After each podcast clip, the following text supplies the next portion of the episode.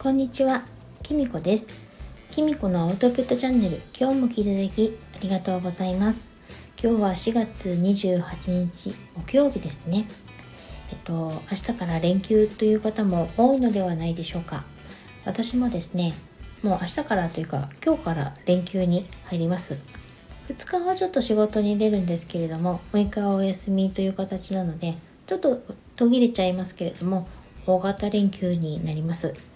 そういう関係で息子がですね今日夜遅くに帰ってきて彼はあの2日も6日もお休みなので10連休になるんですね。であのずっとですねあの私の実家の方に息子の方は帰ってなかったので明日から息子と2人で私の実家新潟の方にちょっと帰ってこようと思っています。1ヶ月ぶりに息子に会うんですけれどもどんな姿になってるかちょっと楽しみにしながら今日夜遅くまで起きて待ってようと思っています。えー、っとですね私が今日何をお話ししたいかっていうとですねやっぱりあのよかった探しってすごくいいよっていうお話をしたいと思います。私はですね今あの石山真理さんという方のですねあの28日間プログラムというのに講座に参加しているんですけれどもではですね毎日ある課題を提出することになっていますそのて課題っていうのが良かったことを3つ発見したことを1つですね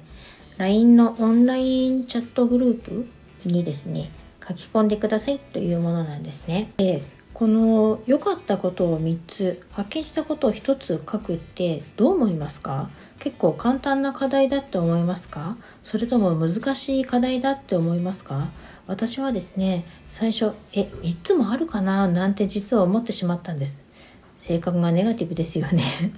あの結構人って嫌なことはすごく印象に残るけどいいことって印象に残りにくいですよね。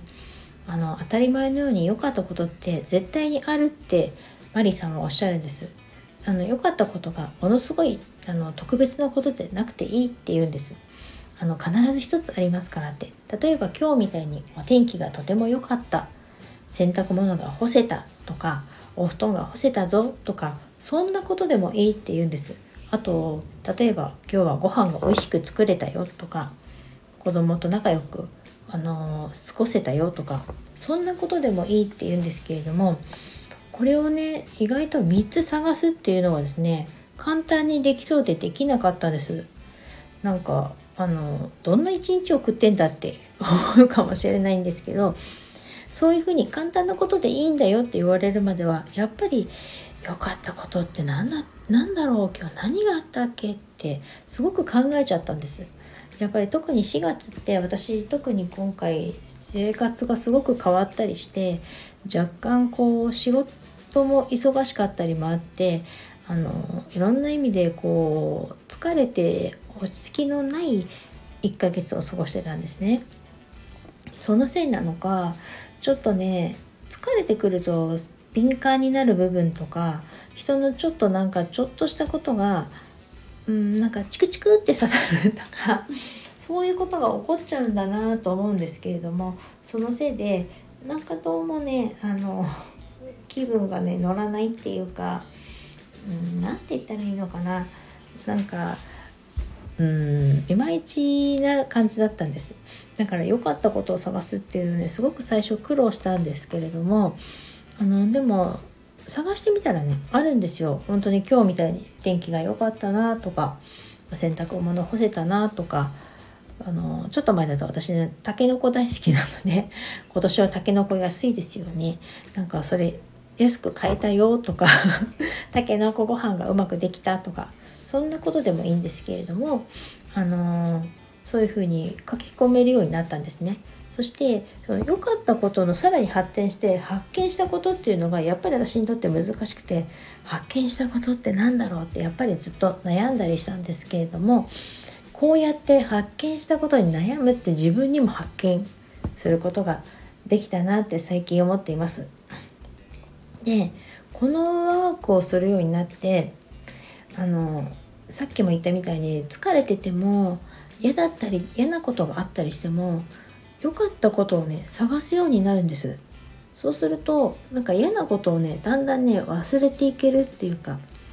だって嫌なことを浮かべて思い浮かべてたりずっと心に残ってたら良かったことって出てこないですよね。だからなんかこう嫌なことがねずっと心のね中に残らなくなったっていうかお腹の中とかにも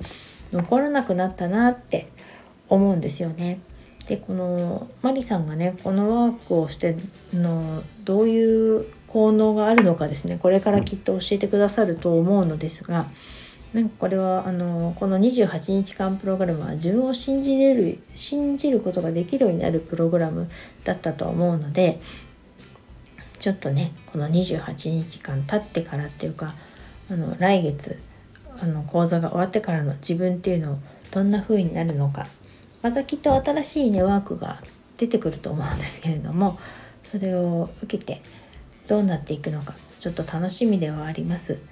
あのだから最近ねうまくいかないとか嫌なことばっかりあってでも忘れられないとかそういう方とかはね是非良かったことを探すっていうのねやってみたらいいんじゃないかなと思います。よくあの産業日記っていうねあの産業で日記を書くっていうのも最後は必ず良かったことで締めましょうとかあの嫌なことがあっても最後はポジティブに書きましょうとか日記を書く時言いますけれどもあれと同じような感じなんじゃないですかね。やっぱり良かったことで一日を終えたいですよね。そうするとまた良かったことがやってくるんじゃないですかね。良かったことに敏感になる自分でいたいですよね。それでは今日はこの辺で最後までお聴きいただきありがとうございました。またお会いしましょう。きみこでした。